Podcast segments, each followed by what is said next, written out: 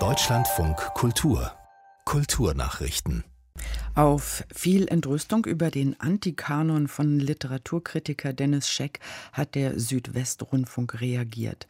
Literaturchef Frank Hertweg sagte dem Börsenblatt, die Analyse von Hitlers Mein Kampf sei offline gestellt. An der Animation des Formats werde gearbeitet. Er bedauere, sagte Hertweg, dass die alte Weisheit weiter gelte, dass Ironie und bewegte Bilder nicht zusammengingen. Das Provokative und Analytische des Formats sei deshalb etwas unter untergegangen. Denn Scheck analysiere in seinen Verrissen nicht einfach ein Buch, sondern entwickle eine, Zitat, Theorie des Schlechten in Progress. Mit Erstaunen, so der SWR-Literaturchef, habe er festgestellt, dass viele wirklich glaubten, Dennis Scheck halte sich für einen Literaturgott. Historiker warnen an diesem 20. Juli vor der gedankenlosen Verwendung des Begriffs Widerstand.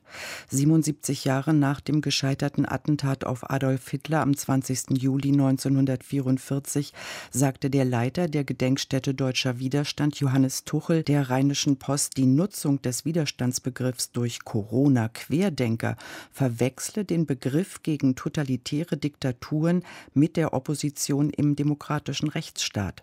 Damit damit werde das Andenken an Menschen herabgewürdigt, die unter Lebensgefahr Widerstand gegen Diktaturen geleistet hätten.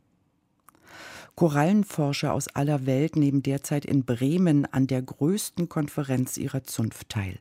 Während die UNESCO weiter prüft, ob das australische Great Barrier Reef seinen Status als Weltkulturerbe abgeben muss, weisen die Wissenschaftler in einem Strategiepapier darauf hin, dass in den kommenden 20 Jahren zwei Drittel der schönen Nesseltiere nicht überleben werden, selbst wenn der Klimawandel gestoppt werden kann. Eine halbe Milliarde Menschen profitieren Tiere von intakten Riffen, sagte die Biologin und Mitautorin Nancy Knowlton, zum Beispiel durch Fischfang oder die Rolle der Riffe beim Küstenschutz.